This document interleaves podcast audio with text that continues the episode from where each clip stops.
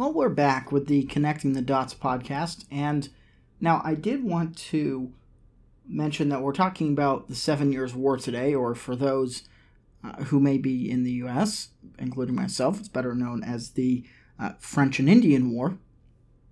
Now, this war is underrated in the sense that it really truly shaped the modern world, and we often think of that war as being either World War One in the Versailles Treaty, or even some might consider uh, World War II to create the modern world. But I would argue that both world wars and perhaps the ensuing Cold War, although that would be a more difficult argument, all started with the first colonial war.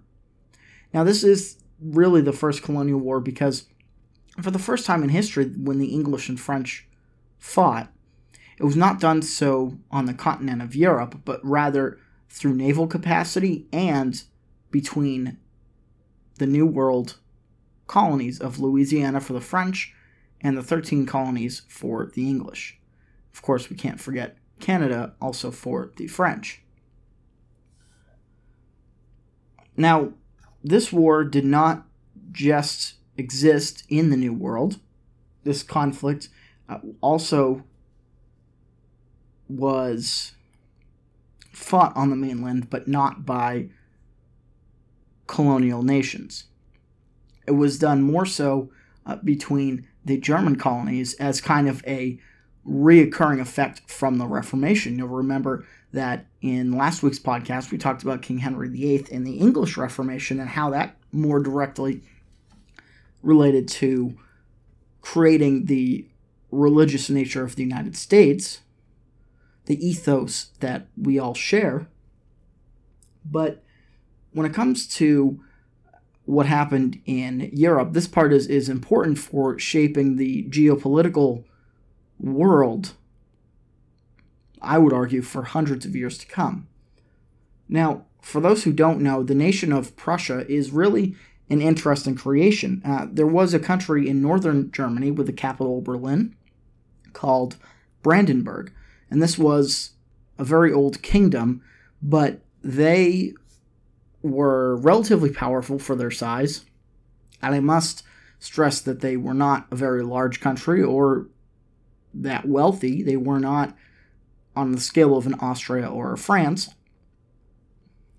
But Prussia and the Brandenburg nation really came into prominence in the late 1600s, early 1700s, when the Teutonic Knights, or what was the Teutonic Knights, were vassals of the Polish nation. They eventually became uh, Protestant during the Reformation, and their capital was in a city uh, called Königsberg, now uh, Kaliningrad. And they merged with the also Protestant Brandenburg through a royal marriage, and they formed the nation of Prussia and eventually gained territory uh, in northern Germany and became really renowned for their uh, military achievements. Again, they had a history of great military generals, great soldiers in general, and really packed a punch way above their size, if that analogy makes sense. Now, the Holy Roman Empire, which we've only briefly mentioned on this podcast, but on the Crime of the Century podcast, we went into way more depth during the Reformation in that episode, which we covered more so of the European and Germanic Reformation of the 1500s. So if you haven't checked that out, I believe it was podcast 62, or it's labeled as the Reformation.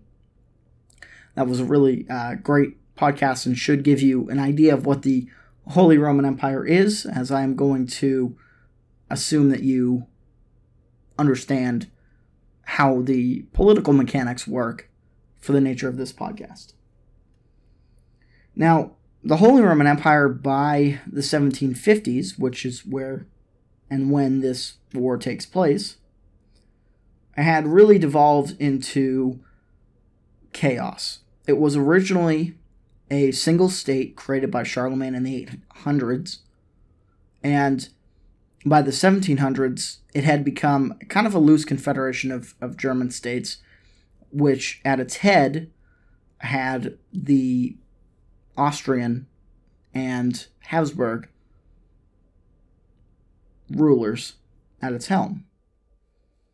This was used by the Habsburg family to gain more power for themselves and not defend the German nations, the small princes and electorates as they were in those days, not to defend them as the empire was set up to be, but more so to achieve dominance over Central Europe.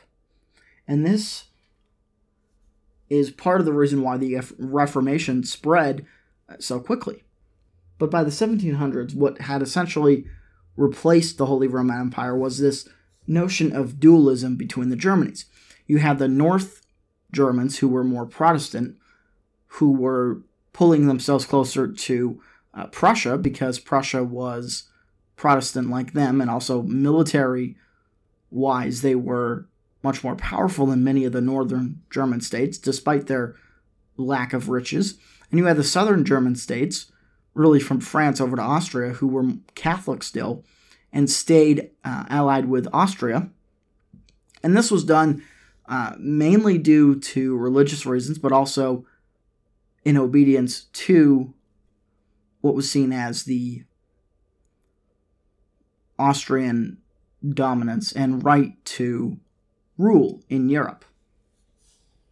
Now, Austria, for the longest time, really since the 1700s and before, had been allied with England, or as it became now known in 1704, the United Kingdom, where the interests of both nations were to diminish the power of France. And for that reason, the two of them really trying to cultivate this relationship and and for a number of years now really decided that the, that the two of them could outflank the French for better or lack of a better term. But during the Seven Years' War and shortly before it, there was actually a flip because of England and their Anglican church, and now the English are pretty entrenched in their Protestantism, and the Austrians' Catholicism and wish to dominate Central Europe and win this dualism with the Prussians rather than simply outmaneuver the French, the two actually flipped where Austria allied with the French and the English allied with the Prussians because France had allied Prussia to try and outflank the Austrians. Now, Prussia allied with England partly because of religious reasons. The two were much closer in terms of theological belief, but also now the two of them wanted to compete against France and by extension Austria. Now, the English could care less about the Austrians switching insofar as their disagreements was more so with the French, an immediate threat, of course, right over the channel of the French. But the alliance with Prussia set up what would, in the 1800s, be a odd scenario where nearly all of the monarchs of Europe were cousins or somehow related to each other. Because it was during this time, too, that the English started to adopt more German heads of state.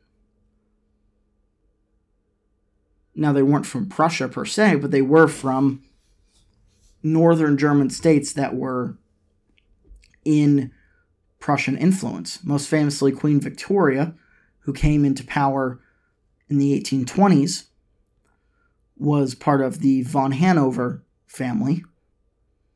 And Hanover, being a state in Germany, modern day Germany, had allied itself with Prussia as well. Now, the French had joined forces with much of the native tribes that were kind of the border territory between the 13 colonies and the French Louisiana territory. And this really puts a hole in the colonizer claims. You see, especially in public schools nowadays, and this is a problem in the United States, that we have this idea that all of these white Europeans came over and they came over with the idea that they were going to kill all the native people because they're racists and they were going to make the territory what became known as the United States theirs by killing all the natives and that you know the natives were these noble peaceful people that just got slaughtered. That's not the case. In fact, both sides had trade deals. Both sides had laws which as far as the natives go, they didn't have the same policies that or advanced ideas of laws that the Europeans had, but the natives could still trade and make alliances. And the French took advantage of that really to counter English dominance in the 13 colonies. So by the time the French and Indian War in the United States, or what would become the United States, came about, it wasn't so much that we were just fighting the French, we were also fighting their Indian allies. And this really pitted many of the tribes against Englishmen for years to come and really started this one sided animosity. Now, the colonizer claims of today really come from a philosophy, and this is a side note more so, but Denis Diderot, who wrote the first encyclopedia around this time, had the idea that the noble savage was truly innocent in all this. So this is not a new ide- ideology. When somebody decides to revisit American history and say that it was built on the slaughter of Indians or what have you, they are invoking this philosophy that the native tribes were peaceful, the native tribes were somehow superior, when the reality is realpolitik reared its ugly head. In this time, as it always does, even though it wasn't described till the 1800s, in which the Indians, out of necessity, allied with the French, and the French with the Indians, and these, what would be known by the philosophers as the nobles and the savages, scalped innocent men, burned villages, did whatever they could to help the French. That both tribes would spear each other and use the modern weapons of their day to attempt to gain dominance over one another. They were what the Europeans had been for many years. And now, with the Enlightenment, we're beginning to move away from.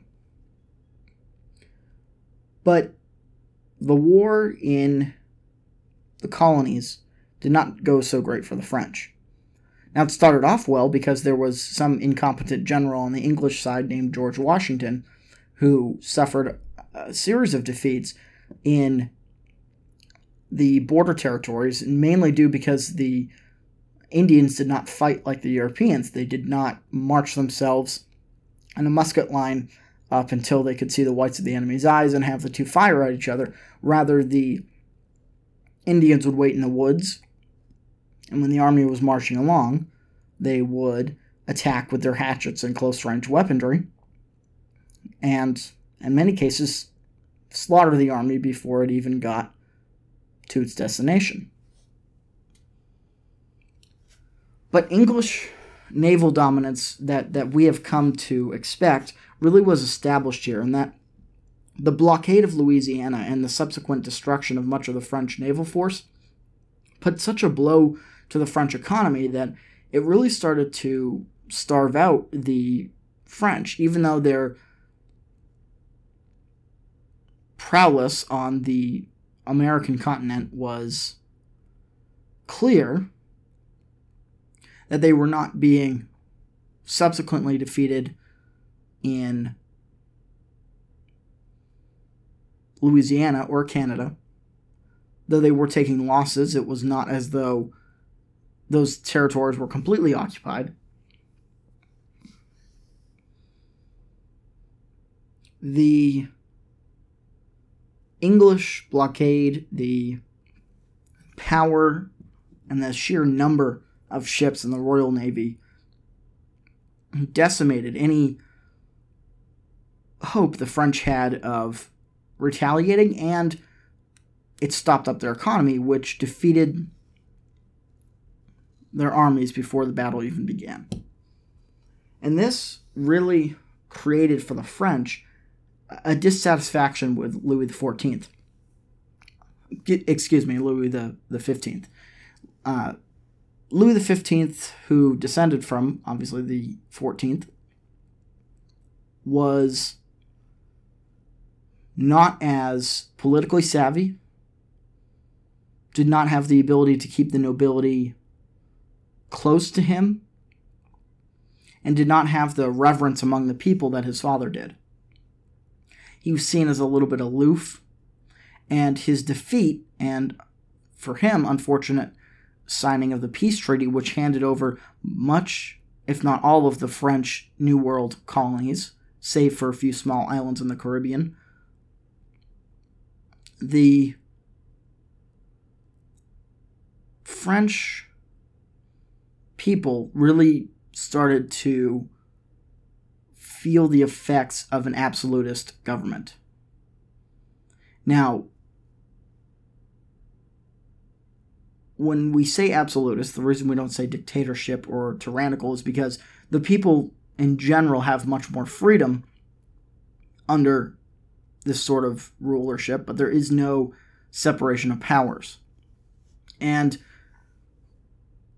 that all works fine and dandy when you're winning, but as the French came to find out, when you lose, and because of your debt, your taxes go way up, it's not so much fun because then there's only one man to blame, and everyone knows who it is. So, this debt that was accumulated from the war and subsequent taxation really uh, hurt the French because they also had no colonies now with which they could tariff. Much like the United Kingdom, which to pay for its war debts, which were also massive, as this war was fought with a lot of expensive ships, fought with mercenaries, fought with an ever increasing professional army. The cost to support the English victory and to make sure that their colonies that they had acquired now from the French uh, remained under their rule, as in they needed to expand their professional and colonial armies, meant that they also had to find a way to pay for it. Now, unlike the French, the English now controlled much of the trade routes and land in the New World, or at least in North America. And so their solution was well, we're not going to just directly tax our people. The, the, the French, though they don't know directly, you know, how dissatisfied the French people are with their monarchy. The English and King George the second and eventually third, they understood that the English people had a history of, of revolting when taxes got too high. So rather than make themselves appear tyrannical, and of course, they didn't have absolute power. They had the mon- the parliament under them. rather than deal with the different forces in the parliament to attempt to raise taxes on the local people, they just decided to tariff and tax the colonies. And their argument was, in some respects, that, that they aren't Englishmen. That these colonies are here to serve the English nation, and this war was their war, and therefore they'll pay the English government to support themselves. And the colonies, the 13 colonies now expanded, didn't appreciate the English mantra. They argued that they were Englishmen and they were equal to that of any other English citizen, and therefore taxes should be raised on everyone if need be, or the English government should find a way, some other way, to pay for their war debt. And this, as we will explore more in depth next time on Connecting the Dots, really led to a lot of the political writings of the early American Revolution and the years leading up to the war, and started to produce an ethos among the American people that still remains today, especially with regards to taxation. This has been the Connecting the Dots podcast. My name is Kevin Prendiville, and I believe in everything I do in achieving individual liberty and personal control through both finance and general education. This is done through a number of ways podcasts, media, learning tools, and face to face meetings. You can find more about that at kevinprendiville.com. That's K E V I N P R E N D I V I L L E dot com. Or, of course, look me up on Facebook, LinkedIn, or wherever you may get your media. This has been the Connecting the Dots podcast on the subject of the Seven Years' War.